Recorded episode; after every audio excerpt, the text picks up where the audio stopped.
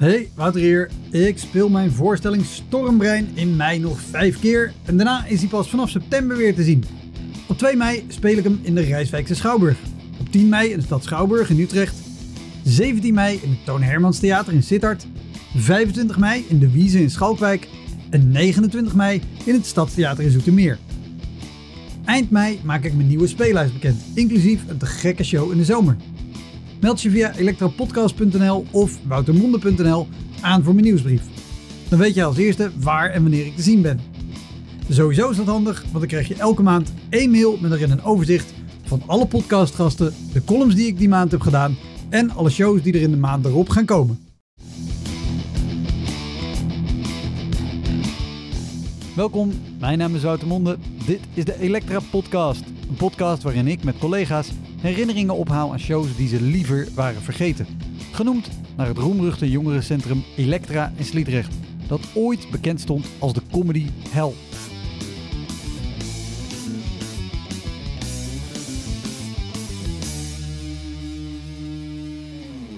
Mijn gast is deze keer Marco Roelofs, zanger van punkband De Heideroosjes.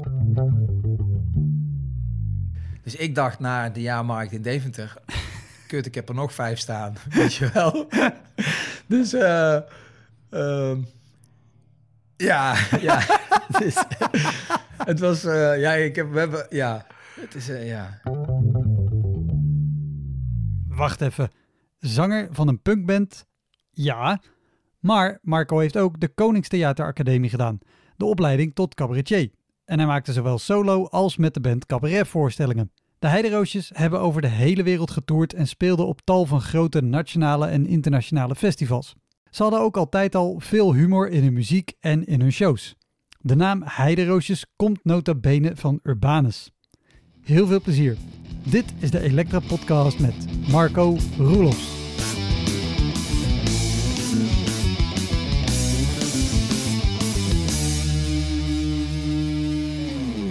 Wij hoefden eh, financieel niet naar theater. Het was niet zo dat, dat we te weinig shows hadden en dat we gingen kijken hoe kunnen we nog even centjes maken. maar het was meer, ik deed het uh, Koningstheateracademie in Den Bosch. Eh, Fred had altijd al de ambitie om uh, meer... Bassist. Ja, bassist. Had altijd al meer ambitie om met theater te doen. En uh, werd naast zijn werk in de Heideroosjes ook theaterboeker. Boekte voor twee schouwburgen in Brabant, moet ik goed zeggen. Brabant, eentje in Brabant, eentje in Limburg. Um, dus die had, zat ook al een beetje in dat wereldje. En, um, en wij zochten ook nieuwe creatieve uitdagingen. Want wij waren in, rond die tijd waren wij al meer dan 15 jaar een, een punkband. Nou, en voor iedereen die weet wat punk is, daar is niet zo heel moeilijke muziek. dus we waren creatief ook wel een soort van, kenden we het kunstje en zochten ja. we nieuwe prikkels. Um, en, maar we wilden dat dan, ja, we zochten nieuwe manieren ook om creatief te zijn. En dan toch, kijk, veel cabaret vonden we ook wel gezapig of zo. En we wilden ook eens gewoon, wat, gewoon, gewoon, weet je. Ik weet dat iemand tegen me zei, wat, jullie zijn een punkband in theater met plusje stoelen en mensen die zitten kijken. Dat kan toch helemaal niet? Nou, dat, dat kan toch helemaal niet? Dat moet je niet tegen mij zeggen. Dus uh, dat was de trigger. En, uh, en het was ook een heel uh, tof proces voor onszelf. Om, omdat we... wij zaten natuurlijk al 15 jaar met elkaar in een bandbus. Zo. Ja. Maar nu gingen we ook bijvoorbeeld fysieke scènes maken. er zit een soort poppenkast scène in. Um, ja, die is een beetje moeilijk uit te leggen. Maar die, die poppen in die poppenkast, dat zijn... Dat is de reet van Frank en de reet van mij. Daar hebben we oogjes op geplakt en een uh, koffiefilter tussen de benen gestoken die praat. Het klinkt nu heel plat, maar het is echt heel inventief verzonnen. Maar die, die, die twee sprekende figuurtjes, ze, ze, staan op YouTube. Je moet zoeken naar Zoe en Loie. Zoe en Loie Heidroosjes. Um, die twee figuren hadden ook handjes. En die handjes, dat zijn de andere twee bandleden. Ja, ja, ja, maar dat betekent wel dat jij in een poppenkast staat met uh, je broek op half elf, je reet aan de buitenkant van de poppenkast en aan dat je andere bandlid zo, als dit mijn geslachtsdeel is, zo die handjes zit te spelen. Dus ik zal zeggen, het was een andere manier van close zijn met elkaar. En eh, ehm, Sowieso een goed detail, want ik had dus in mijn hoofd wat je net beschreven. Denk, ik, oh, jullie hebben van papier maché of epoxy twee, twee reten nagemaakt. Maar dit waren gewoon daadwerkelijk... ja. Ja, oh, oké. En het gave was dat. ehm, het- het gave was dat Martin van Waardenberg, die, die, die, die pusht ons, weet je wel. Die zei van, eh, weet je, wij zeiden, ja, maar ei, wacht even. Ik ga, ei, ga niet bij die dudes en ballen staan. eh, eh, kom op, weet je wel. En ik dacht, ja, we maken fucking theater. En eh, ehm, alle remmen weg, weet je wel. Ja. Alles gewoon eh, voor dat beste resultaat. Ook als het ongemakkelijk wordt, juist als het ongemakkelijk ja, wordt. ja. En ehm, dus dat was een heel, dat was een soort zoek, zoektocht. Die, eh, ja, we hebben echt zoveel gelachen. Ehm, eh, en, en, en, en, en creatief gezien was dat.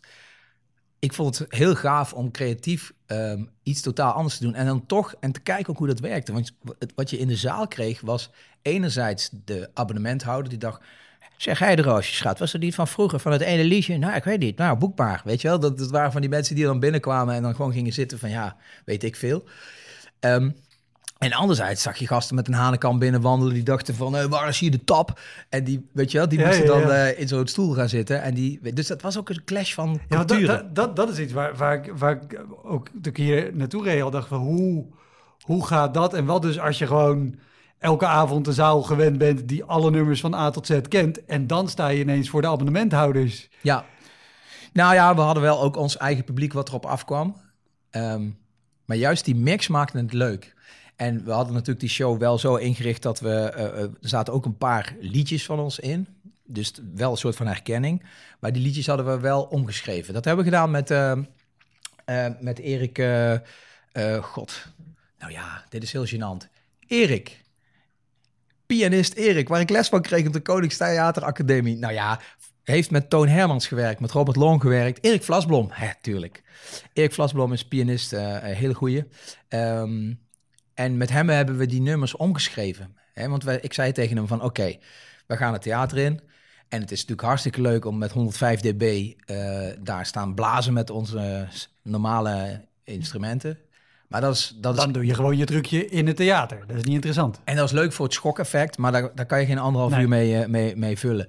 Dus ik zei tegen Erik van, hoe kunnen we dat omschrijven? Hoe kunnen we die nummers van ons eh, een, andere, een andere kleur geven, een ander gevoel? Textueel wel hetzelfde laten.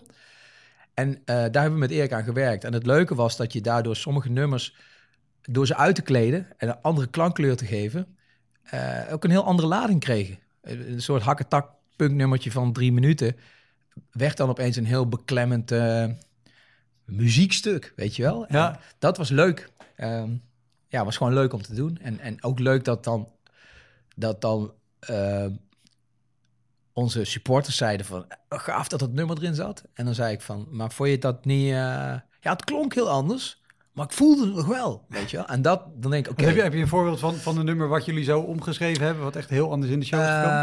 Ehm, dan moet ik even goed denken.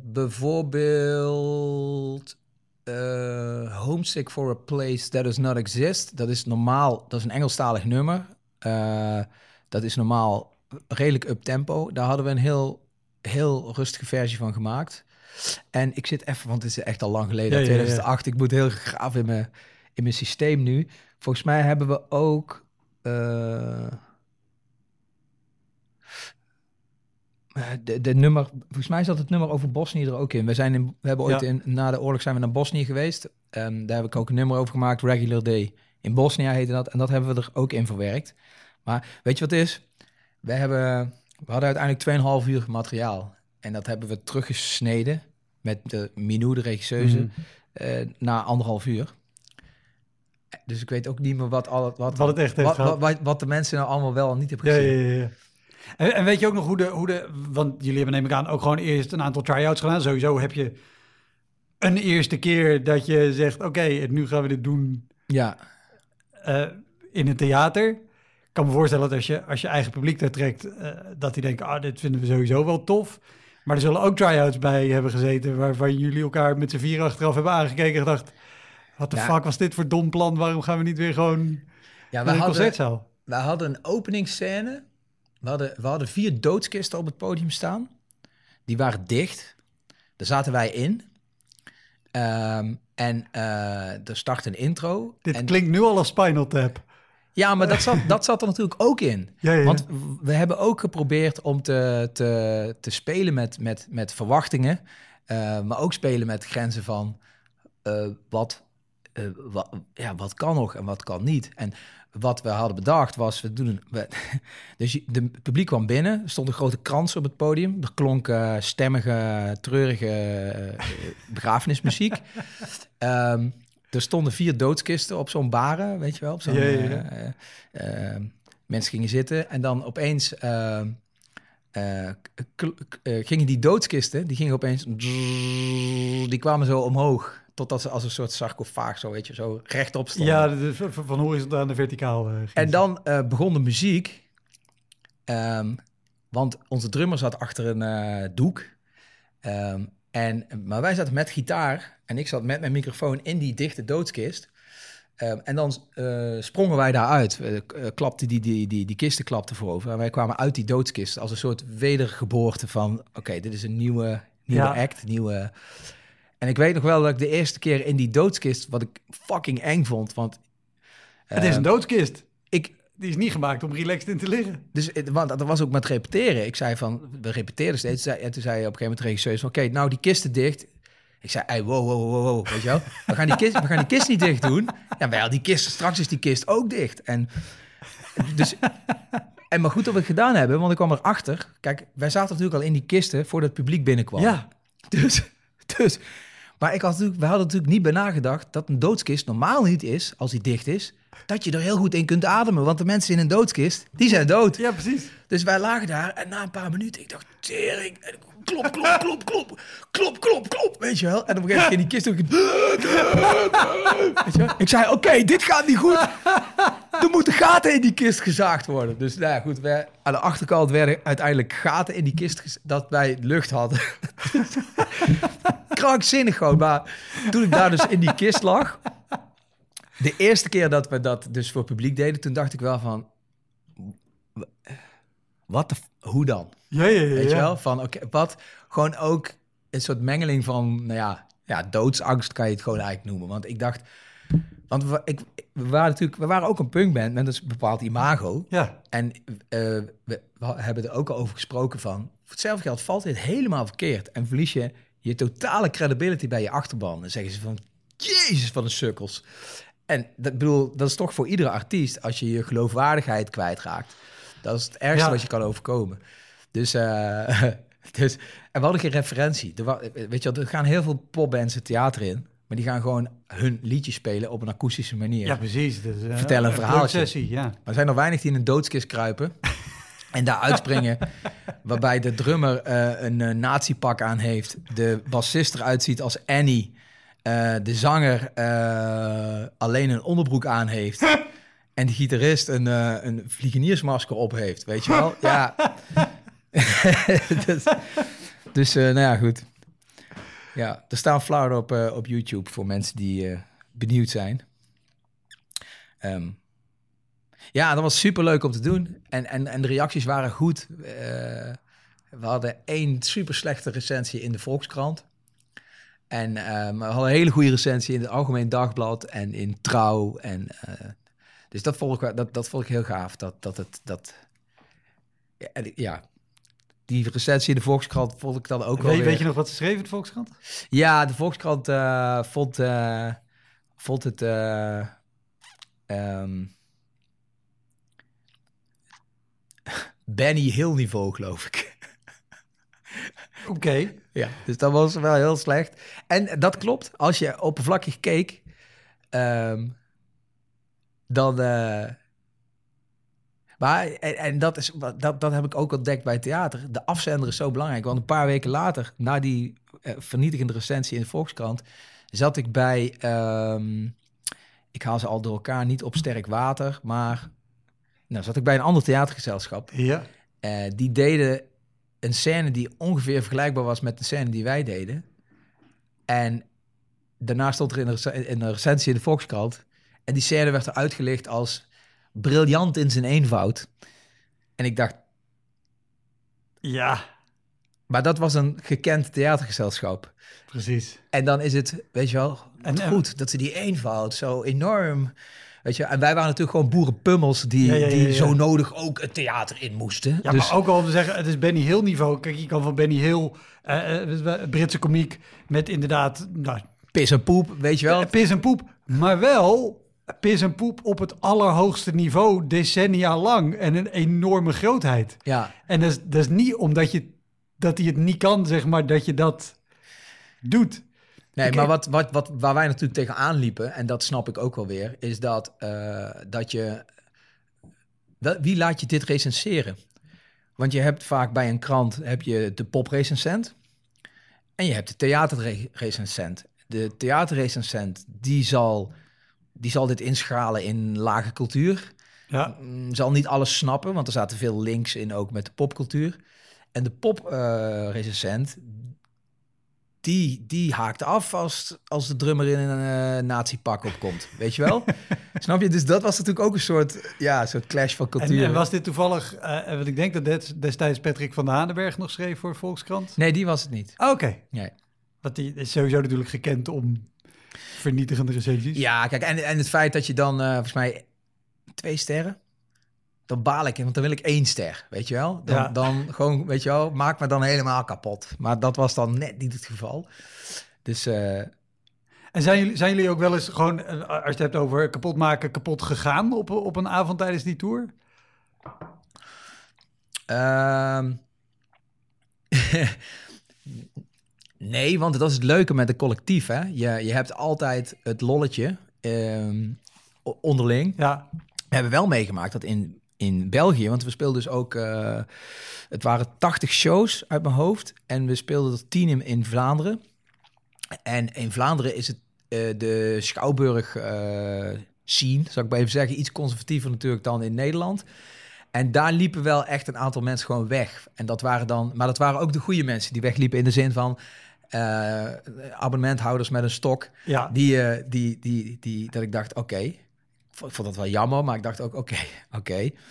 Ehm, nee, dus zijn we kapot gegaan? Ehm, mm, nee, ik ben wel, toen ik zelf daarna solovoorstellingen ging maken, toen ben ik wel vaak kapot gegaan. Dat, eh, Vertel, nu, nu wordt het leuk. Nee, ja. Kijk, toen Heidroosje stopte in 2012, had ik het onzalige plan opgevat om... eh, nou, ik, ik had sowieso de ambitie om een keer een eigen cabaretvoorstelling te maken. Nou, die ambitie moest vervuld worden toen ik na bijna 25 jaar stopte met de Heideroosjes. En ik had besloten dat ik niet in een zwart gat zou willen vallen. En dat ik dus letterlijk een week na de laatste show met de Heideroosjes... de eerste show, try-out zou doen in eh Theater Walhalla in Rotterdam. Holy shit, waarom? Ja, ja, Waarom? Waarom? Vraagteken. Waarom? Vraagteken. Nou ja, ik, ik, ik, ik zat in die tijd niet helemaal goed in mijn vel. Dat was het einde van mijn levensproject wat er aankwam. Ik had allerlei eh, eh, persoonlijke issues ook. En ik had bedacht, als die band weg is, dan heb ik, nou ja, pathetisch gezegd, niets meer om voor te leven. Eh, Ik dacht, daar moet ik niet, daar moet ik opletten, want dan Ja. ga ik in een gat. En dan, eh, dus ik moet zorgen dat ik actief blijf. Dus ik had bedacht, nou, dan gaan we een weekje huilen. En dan begint mijn nieuwe leven als solo theaterartiest. Eh, en dat begint in Walhalla en Theater in Rotterdam. Dus ik stond letterlijk ehm, eh, eind september in, eh, in ehm, eh, de AB in Brussel. Dat is een, eh, een zaal van 2200 man. Twee avonden achter elkaar. Eh, euforie, alom. En ja, vijf dagen later voor, hoeveel, hoeveel kunnen erin? 80, 100? Hooguit. 100 mensen in, in, in, in, in Walhalla in, eh, in, in Rotterdam. En eh, die week daartussen, ik had op zaterdag de laatste show en op mm, dinsdag ging ik met eh regisseuse Minou Bozema weer, ging ik, ging ik, eh, ging ik, eh, ging, ging ik werken. Omdat, want ik, ik, ik, had een, ik, had een, ik had nieuwe liedjes geschreven, samen met een bevriende gitarist die beter gitaar speelt dan ik. En toen zei Minou, en wat ga je, wat, wat, en dan? Ja, zeg maar ja, je hebt toch wel ook dingen voor tussen de nummers? Ja. Mm, Ja, ja, wel een beetje, maar weet je. Dus, oh, maar het was.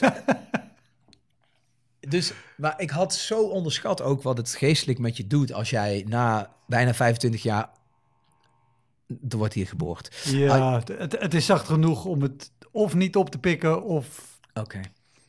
Ja, ik had, ik, ik had dus onderschat wat het met je doet als je 25 jaar in een bus hebt gezeten met vier, eh, met vier dezelfde eh, maten, de- die ook je vrienden zijn en waar je, een heel, waar je op een gegeven moment een bedrijf mee hebt waar negen mensen van moeten eten. En je stopt daarmee en je gaat dan iets nieuws doen. En ik moest natuurlijk onderaan beginnen weer. Ik was een solo-artiest met geen track record in de theaters. Behalve een of andere vage show met, met een punkband. Ehm, en dat was, ja...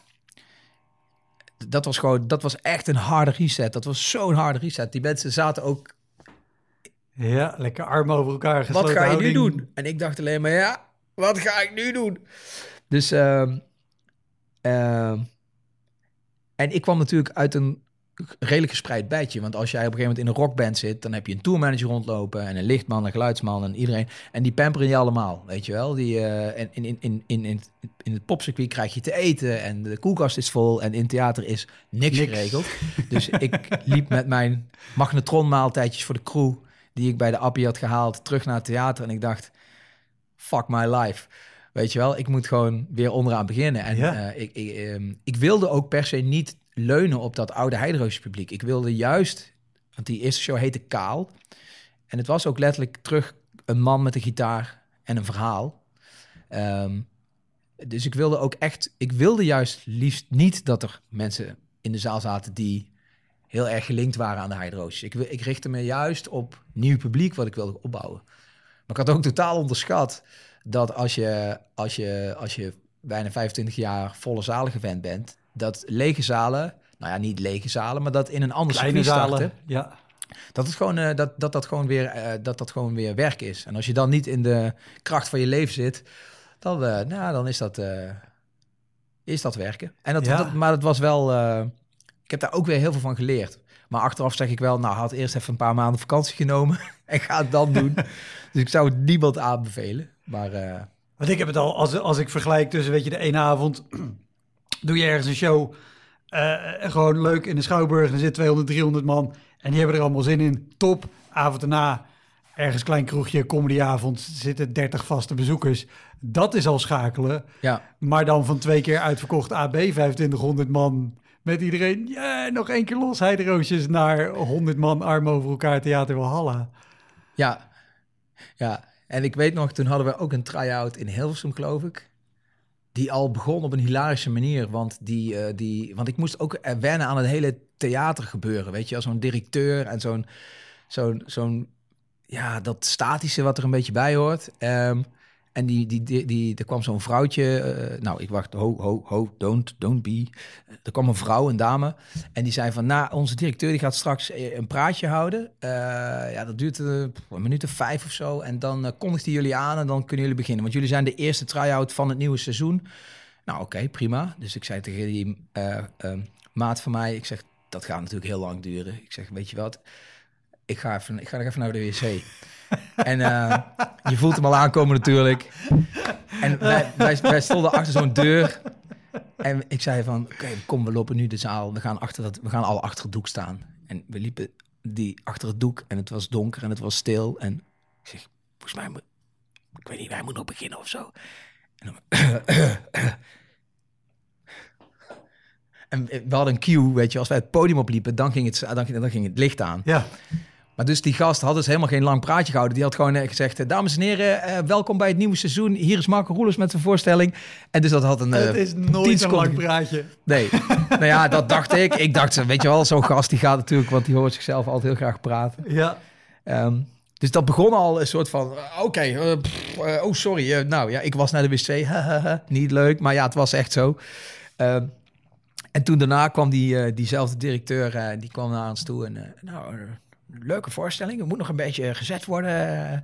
ja, is maar, eh, hoe, hoe, ja, gewoon een zakelijk vraagje, is, is dit een hobby of... eh, en ik weet nog dat we elkaar aankeken, die maten van mij en ik, die dan gitaar gespeeld ook. En eh, ik zei van, ja, is het een hobby? Ik zeg, nou, het zou het wel kunnen worden. Weet je wel? Ehm, ja, het was... Maar ik heb er heel veel van geleerd, weet je wel. Het was ook een lesje nederigheid weer. Ja. Want ja, was natuurlijk ook een gewone verwende fucking eh, rocker. Dus eh, maar, maar wat, wat, wat zijn dingen die je, die je daar nu Of die je daaruit hebt geleerd die je nu of zelf zou toe kunnen passen... of die je, die je als tips zou kunnen geven aan iemand? Uh, ja, clichés als uh, be humble en uh, iedere bezoeker is er één. En nou, wat ik wel heel fijn vond was um, om weer contact te maken met mijn publiek en dan echt contact. Dus um, kijk, bij de Hydro's was het op een gegeven moment zo: je staat voor een paar honderd mensen te spelen. En um, we hadden altijd zo'n merchandise kraampje met t-shirts en cd's ja. en toestanden. En ik ging daar na de show eigenlijk nooit naartoe, omdat ik vaak hadden we meerdere shows in de week. En op een gegeven moment had ik het gewoon gehad. Want dan had ik, weet je wel, pijn in mijn strot. Uh, met het gelul met al die mensen. Ik had er gewoon niet meer zoveel zin in. En het hoeft ook helemaal niet. Het hoefde niet. En ik vond het heel fijn in theater. Is dat wel, zeg maar, de... had ik ook een cd en een, en een, en een shirt van, van die show en zo. Um, en ging ik wel, weet je wel, was ik ook oprecht dankbaar voor die 80 mensen die er dan waren. Ja, ja, dat ze er waren. En weet je, wilde ik horen wat ze ervan vonden. En wat, wat vonden ze goed en wat vonden ze slecht. En wat vonden ze. Dus um, ik kwam opnieuw in contact, gewoon één op één. Wat ik vroeger bij de Hydro's ook heel erg deed. Uh, om, dat, om dat contact echt op te zoeken. En uh, dat vond ik ook. Dat, dat vond ik wel heel interessant. Ja, gewoon weer. Maar dat is wel mensen die die na een voorstelling naar je toe komen wat willen zeggen, die kunnen ook af en toe in, in hun beste bedoelingen en ja. best nare of botte shit. Vooral als je natuurlijk in een try-out fase zit en je show nog niet staat en je vooral, zoals in mijn geval, je aller... Kijk, je moet... Ik, ik was niet 20 en ik maakte mijn eerste show. Nee, ik was 35 en ik maakte mijn eerste show. En ik had al vijf keer Pinkpop en vier keer Lowlands en een Edison in mijn rugzak. En weet je, dus ik had al een soort staat van dienst met een daarbij behorend ego. En, en je gaat dan iets nieuws doen en je bent daar toch onzeker over. En er komt dan een of andere lamlul die, uh, uh, die de essentie van je voorstelling onderuit schoffelt. dan, dan, dan doet dat toch iets beetje, weet je wel. Uh, dus, dus maar ik, ik had ook zoiets van, I'll eat it up. I'll, I'll eat it all up, ja. weet je wel. Ja, er, kun, er kunnen ook dingen tussen zitten waarvan je op de avond zelf denkt, jezus, lul. En je drie maanden later denkt, oh, wacht even. Ja. ja. Wat, ja. Wat, weet je nog iets wat, wat er uitsprong, wat er gezegd is of waarvan je op de terugweg dacht, oh, nou, opmerking. Ja, nou, er zei iemand, op een gegeven moment zei iemand tegen mij, hij zei, ik vond het een beetje moeilijk om naar te kijken. Ik zei, hoezo? Hij zei, ja, ik zie je zit, je hebt het over, uh, je hebt het ook over loslaten. Was ook een thema in, in die voorstelling eigenlijk wel. Hij zegt, en ik zie dat jij daar middenin zit, nog steeds. En eigenlijk wil ik dat pas zien als je daarmee klaar bent. En toen dacht ik... Hoi, Wouter hier. Wist je dat er al meer dan 160 afleveringen van Elektra online staan? Dus het kan heel goed dat je net die aflevering hebt gemist met een comedian of cabaretier die jij echt helemaal te gek vindt. Op elektrapodcast.nl kan je makkelijk zoeken op de naam van de gast. En daar kan je ook heel makkelijk doneren of crewmember worden om mij te steunen bij het maken van deze podcast. Als je in je podcast of streaming app even klikt op abonneren of volgen, dat is gratis, krijg je elke week een melding als er een nieuwe aflevering klaar staat. Oké, snel weer terug. Fuck ja, je hebt wel gelijk. Ja. Uh, mijn uh, aanvliegroute was, ik kan het de beste kunst maken als ik het echt zelf nog voel Kijk, ze zeggen ook altijd van hè, als je een boek schrijft of zo, je moet het nooit schrijven als je, als je nog in die pijn zit of in die. Uh... En, ik, en ik, ik weet het niet hoor, omdat de dingen die ik wil maken, dat is met de heideroosje ook zo, die uh, optreden met de heideroosjes ging altijd het beste als ik, als ik heel boos of heel verdrietig of heel blij was. Dan kon ik het beste bij die emoties die ik zocht om te etaleren. En, en, en ik, die filosofie heb ik doorgetrokken naar theater. En uh, maar dat was wel ook moeilijk. Dat was ook de moeilijke weg. Want, ik, want het was inderdaad zo dat ik soms daar een nummer zat te zingen. Dat, met een brok in mijn keel. Omdat ik op dat moment ook even dat allemaal op me voelde vallen, weet je wel. En de kracht natuurlijk van de goede cabaretier of acteur, of hoe je het wil noemen, is natuurlijk als hij dat kan faken. Uh, dat de, hè, dat de, de, de toeschouwer dat wel voelt omdat jij dat zo goed uh, Ja, of dat je in ieder geval kan beheersen tot welke mate je het jezelf laat ja, beïnvloeden. En daar had die gast gelijk in, dat ik dat soms niet helemaal onder controle had. Maar ik had het idee dat niemand het zag. en, en er was er dus wel een dus wel. Heb je dan ook gehad, dat, dat lijkt me op, op zo'n moment helemaal vervelend, als je zo'n persoonlijke voorstelling ook maakt, dan heb je en die emoties erbij en het komt dan op een avond niet over of wat minder. Want je kan ook gewoon hebben dat mensen een drukke dag gehad, haasten naar het theater en de ene avond komt er gewoon minder energie uit zo'n zaal dan een andere. Ja, Dat, je daar zit met je, met je hart op je tong.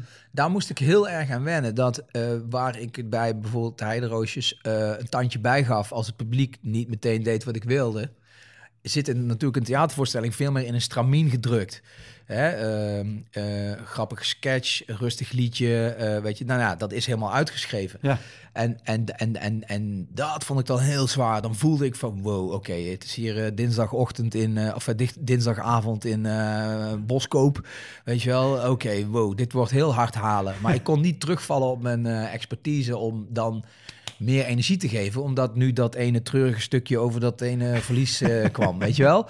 Eh, want, ik, want mijn voorstelling was niet, ik, ik, ik, ik, ik zag mezelf, of ik zie mezelf niet als een comedian, weet je wel. Het, ik, ik, ik wil eh, daar wil ik niks meer afdoen, maar, maar mijn ambitie was groter dan, dan mensen alleen laten lachen. Ja.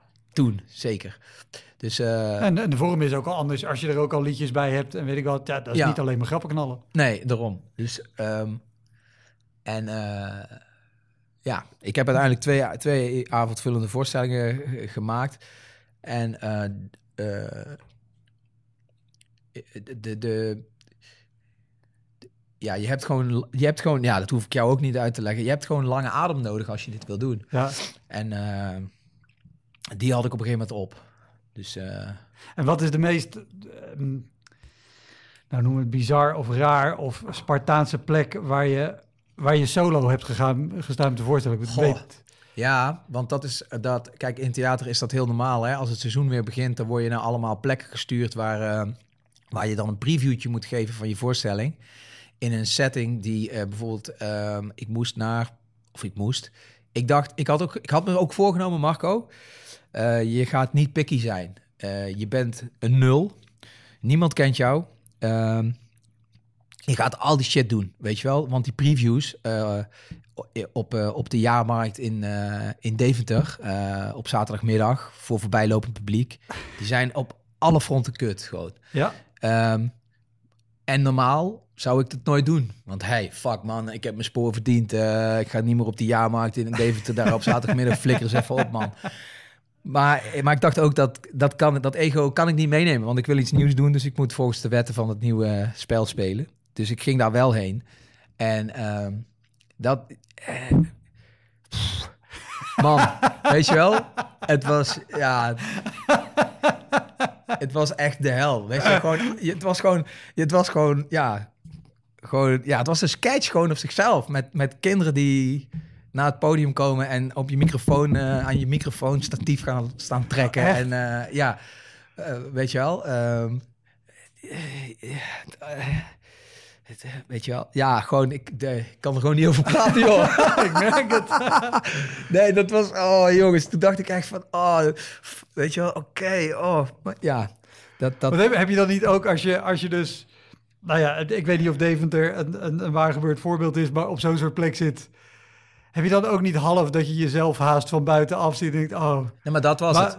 Dat ik, is, ik zie deze gast ook nog gewoon mainstage pingpop met een heel veld ervol. dat, was, dat was de demon die altijd boven mij hing. Op zo'n moment, kijk, je moet, kijk, het was natuurlijk, het was een preview van een voorstelling die niet af was. Eh, op een zaterdagmiddag op een jaarmarkt in Deventer met, eh, met waar, waar weet je, het, het geluid is kloten, de mensen zijn niet geïnteresseerd. Het theater doet dat omdat de bibliotheek dat graag wil, omdat ze dan denken dat mensen naar het theater komen, weet je wel. Eh, en, en, en ik dacht alleen maar van, weet je, ik dacht inderdaad van, ik wilde eigenlijk zeggen, hallo, hey, ik, heb op Pinkpop gestaan, hè, hallo, hey, ik, en ik ben heel beroemd geweest, eh, hallo, hey, stop, meneer, weet je wel, gewoon. En ja, dus ik, ik ging mezelf re recenseren of een beetje uitlachen ook terwijl ik het stond te doen. dat is natuurlijk, ja, ja, ik kan er nu wel op lachen, maar ik, ik, ik, eh, oh. En wat ik, wat, wat, wat, ik, wat ik er zwaar aan vond was, ik had besloten die weg alleen af te leggen. Eh, die, hè, ik, ik had, ik heb mij, kijk, als jij in een band zit, ik ben op mijn veertiende letterlijk in een bandbus gestapt en daar op mijn vijf, vier, 35ste uitgestapt. Ik heb altijd in een soort commune geleefd. Ja. Je bent als een soort tribe. Je bent een soort groep wolven die overal naartoe gaat en doet waar ze zin in hebben. Eh, in die zin is rockartiest zijn heel fijn. Ehm, en toen was ik opeens een lone wolf in, Ja. een, in een soort nieuwe wereld. Eh, en ik had ook besloten dat ik dat zo moest. Ik ben dan ook niet aardig voor mezelf. Ik, ik, eh, dus dat maakte het zwaarder. Dat je niet. Kijk, als er bij de band iets kut ging of zo, dan, dan zat je daar met elkaar even over te kletsen. Of je vloekt een keer, of je lacht er een keer om. En dan ga je weer verder. En ook nog, bij een band, zeker de, de- na het prille begin zeg maar, heb je ook gewoon een tourmanager mee. Waar je tegen kan zeggen, hey, Ja, dat is kut. ja. Ga even regelen dat dat Ja. oké is. Dus ik dacht na de jaarmarkt in Deventer, kut, ik heb er nog vijf staan, weet je wel. dus eh, ehm, ja, ja. Dus, het was, eh, ja, ik heb, we hebben, ja, het is, eh, ja, weet je. En, ik, en, en toen ik dat dus niet alleen trok, dan nam ik iemand mee. Bijvoorbeeld iemand die, die ik al jaren kende uit, uit het Heidroos gebeuren. En die zei dan tegen mij van, op de terugweg zo in de auto, heel, heel stil zo. Wat vond je er eh, zelf van? Weet je wel? Dan weet je al van oké. en dan op een gegeven moment dat iemand zei: Ja, ik vind het heel bewonderenswaardig wat je doet hoor. Maar, eh, maar gast, waarom? weet je wel? Waarom doe je jezelf dit aan? Ja, ja, ja, ja. En dan dacht ik: Ja, ja waarom Maar doe ik dat, moet je aan? jezelf toch ook hebben afgevraagd. Waarom doe ik mezelf dit aan? Ja, ja. Ja, maar dat, ja, het was, het, het- ik zat ook, wat ik net al zei, ik zat in een verwarrende periode in mijn leven. Ja. En, eh, ja, het, is, was, het was een heel, eh, het was een hele, maar ook dat was ook weer leerzaam of zo. Weet je, ik, ik besefte me ook weer hoe hard mensen moeten werken. Gewoon, weet je wel, eh, eh, comedians en ja, ja, dat weet je ook. Gewoon, het, het- mensen zien jou anderhalf uur op een podium staan en als de zaal vol is, dan Hosanna. Maar als je dat weer op, als je opnieuw gaat beginnen in lege zalen, Ja, dan eh, ehm, het is gewoon hard werken. En ehm, absoluut. ehm, eh, dat is volgens mij een misvatting die, die het maakt niet uit of je cabaret maakt of dat je rockartiest bent of dat eh, mensen denken gewoon dat je dat je die grappen dan gisteren hebt verzonnen en dat Ja. je vandaag carré binnenloopt en eh, dat nou ja, en, en daarbij ook de vanzelfsprekendheid die ze en met een bandje hebben en ook met comedy. Als, als ik tegen iemand zeg bij comedians, oh, en, en, en, je, je zou eigenlijk eens, eh, je zou bij, vroeger nog, je zou bij de Wereld Draait Door moeten gaan optreden. Ja, Ja, het is niet dat ik Matthijs opbel en zeg, ik kom volgende week nee. spelen met een band. Ook anders, eh, anders moet je zorgen dat je gewoon op de radio gedraaid wordt. Ja, nee, dat is mensen, en dat snap ik wel. Weet je wel, ik weet ook niet hoe, hoe lang een chirurg moet werken voordat hij een hart kan opereren. Maar, maar, maar eh, mensen, vooral in de entertainment, hebben mensen toch een beeld Ja. ervan. En dat wordt natuurlijk ook in stand gehouden. Maar En, bij een chirurg zegt niemand, oh, maar dit, wat doe je er nog naast? Want hier kan je niet van leven, nee, toch? ja, ja. Dat, dat, had ik, dat, dat was ook altijd wel een goede. Ja, Eh, ja ik, nee, ik eh, maak muziek. eh. Oh, maar waar, waar werk je dan? Wa- weet je wel? Ja, dat is mijn werk. Oh ja? Ja, dat is, nou ja, goed. Dat, ja, daar ben je ook aan. Ja. Je, je noemde net al even vier keer Lowlands gestaan. Ik weet één Lowlands en het, ik weet niet meer welk jaar. Het zal 6, 97 zijn geweest. Hans Steeuwen was toen echt net enorm groot. En ik weet op een gegeven moment, eh, ik denk dat de, de Alfa zelfs was, grote tent, ehm, riep jij, oké, kan, er, kan er iemand Hans Steeuwen nadoen? Want kom het podium op en, en kom hem nadoen. Ik deed die periode niks anders dan Hans Steeuwen nadoen. En ik, ik liep een krantenwijk, ik had hem op een cassettebandje op mijn oren. Ik kende elke pauze, elk ding. Maar ik had net daarvoor een kist echt keihard tegen mijn kaken gehad. Oh ja. Bij Crowdsurfer. Dus ik zat erachter. Kut, ik kan dit, ik wil dit heel graag, maar ik kan nu niet praten. Maar hebben we iemand het podium opgehaald toen? Ja, Echt waar, joh? ja. Ja, ik geloof alles. Want, Maar, want- ik, nou ja, ik was ook vooral benieuwd, wa- was dit iets wat jullie toen vaker deden? Of was het misschien toen gewoon... nee, dat was gewoon... Want dat, dat is natuurlijk ook het grote verschil met eh eh, Heideroosjes, eh, wat ik deed, en die theatervoorstelling. Ehm, en dat had ik al een beetje geleerd op de Koningstheateracademie. In theater is alles in principe uitgeschreven. En alles ligt vast. En eh, behalve als je stand-up maakt natuurlijk. Maar in een cabaretvoorstelling, alles is uitgeschreven. En bij de Heideroosjes was de grote kracht ook... dat, dat ik op Lowlands kon staan in de Alpha-tent voor 30.000 mensen. En dat ik dacht... Zou er iemand Hans Steeuwenaar kunnen doen? Weet je? En dat we dat dan gewoon gingen doen. Ja, Want jij begon over Lowlands. Toen dacht ik, oh, dan gaat hij denk ik zeggen... die actie die we toen hebben gedaan... dat was ook een spontane actie. Nog voordat iedereen dat ging deed, eh, dat ik dacht, hoe zou het zijn als iedereen ging zitten hier? En dat ik toen aan het publiek vroeg, zullen we met z'n allen gaan zitten? En dat die mensen zoiets hadden van, ja, dat is goed. En dat iedereen ging zitten. En dat ik nog dacht van, wow, what the fuck is dit gewoon? Ik vraag of ze gaan zitten, ze gaan zitten. En er was één gast, die ging niet zitten. En dat ik helemaal tegen die gast begin van, wat doe je nou man? Je zit- we zitten allemaal, jij zit niet, weet je wel. Dat was ook in de jaren negentig. Eh later gingen al die hip-hop acts dat doen en zo. Ehm, maar niet dat die dat van ons gezien hadden, maar, maar gewoon dat ik Ja. daar, later is dat als een trucje geworden. Maar het was oprecht geen trucje toen. Dat was gewoon, en dat wou ik eigenlijk zeggen, eh, die spontaniteit en het soort van in het moment zitten en dan gewoon iets doms doen en daar dan in met z'n allen in een soortzelfde flow zitten. Dat was wat, wat ik altijd, ja, dan ben ik higher, dan, dan, dan ben ik high on life als dat lukt, weet ja, je wel. ja, dat is te gek. Eh, en dat, eh, dat, dat zocht ik ook in het theater toen ik alleen die voorstellingen ging maken. Ik wilde dat weer voelen, die connectie, dat je met z'n allen in die bubbel zit van oké, de wereld is kut, er is oorlog, er is honger, er is dood. Maar wij hier met z'n allen in deze zaal, waar de lichten uit zijn, wij voelen allemaal hetzelfde. Eh, en dat jij dan de katalysator daarvan bent, dat is een soort, ja, een beetje God spelen natuurlijk. maar eh, dat zocht ik daar, dat, dat vond ik eigenlijk niet. En, dat was bij de Heideroosjes wel. Dus jouw Hans Theeuwen ding, daarom weet ik het ook niet meer. Omdat we zoveel van dat soort rare shit deden.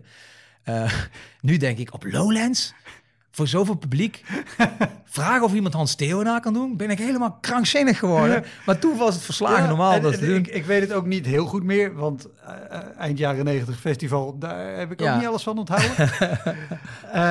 Maar ik, ik kan me herinneren dat er wel iemand het podium op is gekomen. Ik weet het vooral omdat ik dacht, godverdomme, dat had ik beter gekund. Ja, nou ja, ja, ja, ja, ja, ja, ja.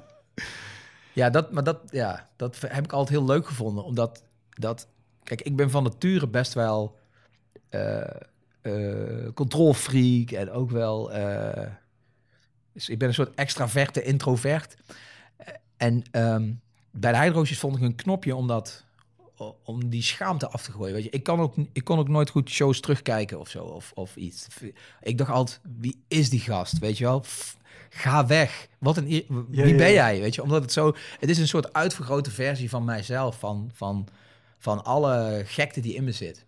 En dat, dat, dat, eh, dat is heel lekker om te doen. En dat is denk ik ook wat cabaretiers ook, weet je wel, doen. Wat je Theeuwen, je ziet die gekte in die gast. En dat, dat, dat, ja, En, en een heel groot deel van, van comedians en cabaretiers hebben precies wat jij zegt. Die op een podium alles eruit kunnen en durven gooien en, en shit durven zeggen.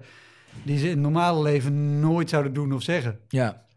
Ja, dat. Want daar heb je het vormpje en is het ook heel fijn gekaderd en heb je de controle. Ja, Want jij bent degene die praat en de mensen in de zaal houden hun bek. ja. Ja, Ja, en dat, is heel dat- fijn. Ja. Maar wa- wat, want je zei, we hebben heel veel rare dingen gedaan met heideroosjes. Hebben jullie ook rare dingen op het podium gedaan? Dat jij dacht, we gaan nu dit doen. Wat, wat, wat mis is gegaan? Eh, nou, het grappige is als je het, eh, het perspectief, of als je het, het, het kader schetst, alles kan, dan kan er eigenlijk ook niks misgaan. Want immers, alles kan. Eh, we hebben in 2019, een, eh, toen was het 30 jaar geleden dat de Heidroos opgericht waren. En toen hadden we zeven jaar niks gedaan. Toen hebben we een aantal shows gedaan om dat zeg maar, zo te vieren. Het was een goed moment en Paradiso verkocht in vijf minuten uit. Dus het was, het was echt super te gek. Maar we deden ook show in de Melkweg. En ehm, eh, op een gegeven moment dacht ik... Op een gegeven moment... eh, onze Rodi, die had Ja. een banaan liggen op zijn... eh, op zijn... eh, o- o- op zijn, op zijn, bij zijn spullen. En ehm, ik weet niet, er gebeurde iets. En onze gitarist, die, die, die had iets met zijn gitaar. Dus, en ik dacht, ik ga ik even een banaan eten. Dus ik pakte die banaan en ik ging op het podium staan met die banaan. En toen was de gitarist al klaar. Maar ik had net die banaan opengemaakt. Dus ik dacht, en dat zei ik ook. Ik zei, ja, sorry mensen, ik ga toch echt eerst even een banaan eten. En eh, ik vond dat, nu denk ik, wat een, wat een domme actie. Maar ik heb, dus, ik heb dus twee minuten, of misschien wel langer, gewoon rustig een banaan staan eten. Terwijl er 1500 punkers stonden van... Weet je wel? En die, die jongens van de band zo van... eh, zullen wij er anders een muziekje bij spelen? Ja, is goed. En, Ja, en, maar dat, dat is ook een soort eh, vreemd gevoel van macht. Dat ik dacht van ja, ik eet een banaan en jullie moeten gewoon wachten, weet Ja, je wel. ja, ja. Maar dat, ja, en dat vind ik heerlijk om te doen. Gewoon een soort van in het moment iets heel geks doen. Ehm, ja, en dan maken we daar samen een soort cabaretstukje Ja. van. Want de jongens gingen een soort lullig deuntje spelen.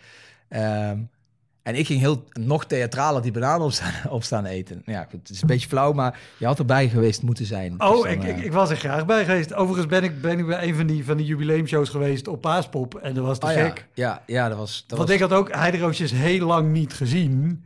En dan was opeens weer zo... Oh, wacht even. Ik ken alle nummers nog exact uit mijn hoofd. Hoppakee. ja, ja, Het enige wat ik vergeten was... ehm, ik stond in de pit.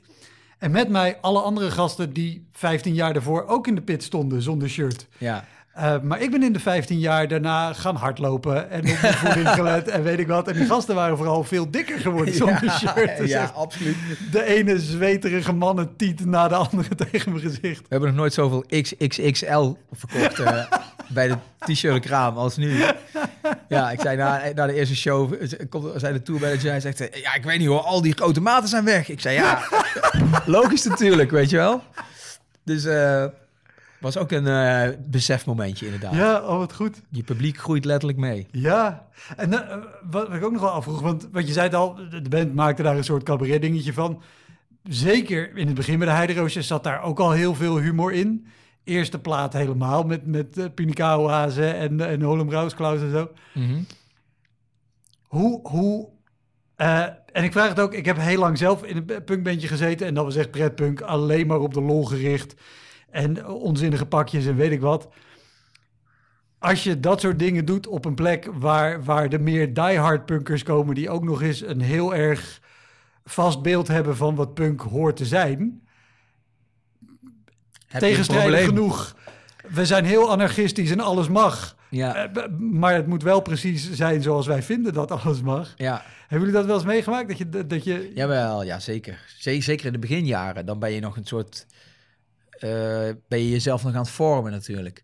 Uh, we waren natuurlijk 14 toen we met die band begonnen. En um, we hebben altijd die gevaar... Dat is een gevaarlijke combinatie. Hè? Humor in muziek is eigenlijk... Humor sowieso natuurlijk. Hè? Dat is voor iedereen verschillend. Ja. Dus dat is al een ding. Uh, en er zijn ook heel veel mensen die vinden humor in kunst dat mag niet mag of niet, zo. Nee. Uh, en dan heb je ook nog de punk scene, die natuurlijk helemaal gebukt gaat onder de ongeschreven regels. Dus we hebben, dat, we hebben dat regelmatig meegemaakt. We hebben, we, we, hebben ook in Antwerpen op een gegeven moment kwamen in een soort vechtpartij terecht van punkers die, ja, die ons betichten van te veel frivoliteiten. en kijk, we hadden dan een bassist, Fred, die het heel leuk vond om daar dan op in te gaan. Weet je wel? Um, en, en dat, dat, ja, we, we, hebben altijd wel met die ongeschreven wetten gespeeld. Gewoon om dat ook gewoon aan de kaak te stellen. Want de, de, de punk scene pretendeert heel vaak vrijheid en, uh, weet je wel, uh, jezelf zijn. Mhm. Mm -hmm. en, uh, maar er zaten, het was heel gepolariseerd en heel erg, wat je zegt, van de, de, de, de, de, de regels, die, de dingen die niet mochten, die waren wel, dat was wel gekaderd, weet ja. je. Um, en wij vonden het leuk om juist als punkband dan juist wel een liedje te maken over, over iets doms als de paashaas, weet je? Omdat, omdat het gewoon eigenlijk niet mocht. Ja. En, en, dat is dan voor mij ook punk, om juist ja, ja, dat te dat, doen wat dan niet mag. Dat, dat hele ding. Ja. Want, want toen in Antwerpen, weet, weet, je nog wat bijvoorbeeld Fred daar deed wat in het verkeerde keelgat schoot? Uh, of op een andere avond, dat mag ook. ik weet wel nog dat Fred een keer, er was, want, want we hadden natuurlijk vooral in Duitsland, als we in Duitsland speelden, dan zaten we echt diep in die punk scene. En dan speelden we ook in kraakpanden en zo. En daar, daar, daar was natuurlijk alles vegan en alles uh, female friendly. En, uh, en Fred die kon dan gewoon zeggen van, uh, the next song is for all the fat ladies in the house, weet je wel. En dan, dan, was dat bijna klaar. En by the way, of wat hij dan deed, bijvoorbeeld, had hij, zette hij, had, hij, had hij onderweg een kroontje van McDonald's gevonden. En dan had, zette hij een kroontje van McDonald's op. Ja, dan, dan moet je een kraakpan niet doen in Duitsland, weet je wel. Dus, dus dan, dan, waren we al, dan waren we al gecanceld. En dan, maar, dan, maar ja, dat was dan leuk om dat nog gewoon erger te maken, weet je wel. Uh, the next song is a racist song. Weet je wel? Gewoon, gewoon alleen, maar, alleen maar erger maken gewoon. Maar dan ook dat mensen dan niet, dat mensen niet de humor hebben of de, de, dat, weet je, Er hij, zit heel weinig relativering in. nou ja, dat, weet je wel. En, eh, ehm, maar dan, we hadden ook heel vaak dan dronken, dronken punkers, vrij, Deutschpunks, dat waren dan Freibierpunks, noemden we dat. Die, dat wa- was dan ook zoiets, weet je wel. Eh, je, je, bent, je moet een scene zijn, één scene. Maar er waren wel gasten die dan gratis probeerden er binnen te glippen. Die eh, bier stalen uit de backstage. Die niet wilden betalen voor het bier. Eh hey, geef me een bier. Stonden ze vooraan. Hey, geef me een bier. Weet je, want wij hadden natuurlijk wel bier daar Ja, staan. ja, ja. En, eh, en ik weet nog dat Fred, dat op een gegeven moment iemand Fred zijn microfoon zo pof, Fred in zijn mond, eh, pof, zo. Dat komt hard aan op je tanden. Ja, maar daar had Fred een remedie voor. Hij pakte zijn basgitaar. Bam! en, onze, en die, gast viel, die gast viel om. En onze tourmanager, wel een hele grote gast, Mark van Hoijk heet hij. Die pakt die punker bij zijn eh lege laarzen. En die trekt die punker gewoon zo de zaal uit. En ik zie hem nog zo. Er was een trap op het einde. Het was niet zo'n hele grote zaal. En die punker die ging gewoon met zijn kop op die trap zo, zo omhoog. Zo pok, pok, pok, pok. Als in een tekenfilm werd hij buiten neergelegd. Ja, ja, goed. En daarna zei... En toen zei Fred... eh, toen, zei Fred toen zei Fred... Hij zei het in dialect, maar ik zal het in Nederlands zeggen. Hij zei van... eh, Soms moet je de hond zijn plek wijzen. En toen begin je weer verder. Ja, nee. Ja het, eh, dat soort dingen. Oh, wat goed. Oh. La- la- laatste ding, en dan, dan ronden we af daar. Ja, dat is, dat is geen theater, maar wel muziek. Want je zei, we stonden in kraakpanden. Eh, ik weet ook wel van dat ik zelf speelde. Je komt daar af en toe op plekken ook aan dat je echt denkt... Oké, hoe dan? Hoe had je hier bedacht Ja, dat wij hier een show... dat waren voor ons altijd de beste shows. Ja? Want onze geluidsman zei altijd, als we dan ergens binnenkwamen... en bijvoorbeeld in Italië had je dat ook. Daar, had je, daar heb je echt hele grote kaakpanden... waar 2000 mensen in kunnen. Ehm, eh, en, en dat is altijd te gek. Maar dan kwamen we binnen bijvoorbeeld... en dan keek de geluidsman zo rond... en dan zei hij... Oké, die doet het niet. Er zit geen kabel in. Dan, dan keek hij naar de geluidsinstallatie. Ja, ja, En dan zei hij... Oh, je hebt ook geen monitors vandaag. En dan zei hij... Wordt een kikkershow. En dat was ook altijd zo. Omdat wij, als de omstandigheden gewoon kloten waren... dan kwam er een soort vuur. En dan, dan, dan kwam er een soort venijn in die show... wat, wat heel goed werkte. Ehm, en dus we hadden regelmatig van dat soort dingen daar. Eh, en in Italië weet ik nog dat ik... En ik heb het ergens gefilmd. Het staat nog op een oude VHS of een soort cassette. Ik had altijd een camera mee, mee in die tijd. Ehm er was een kraakpand en daar zaten hele oude wc's in. En in Italië heb je geen is- wc met zo'n pot, zeg maar.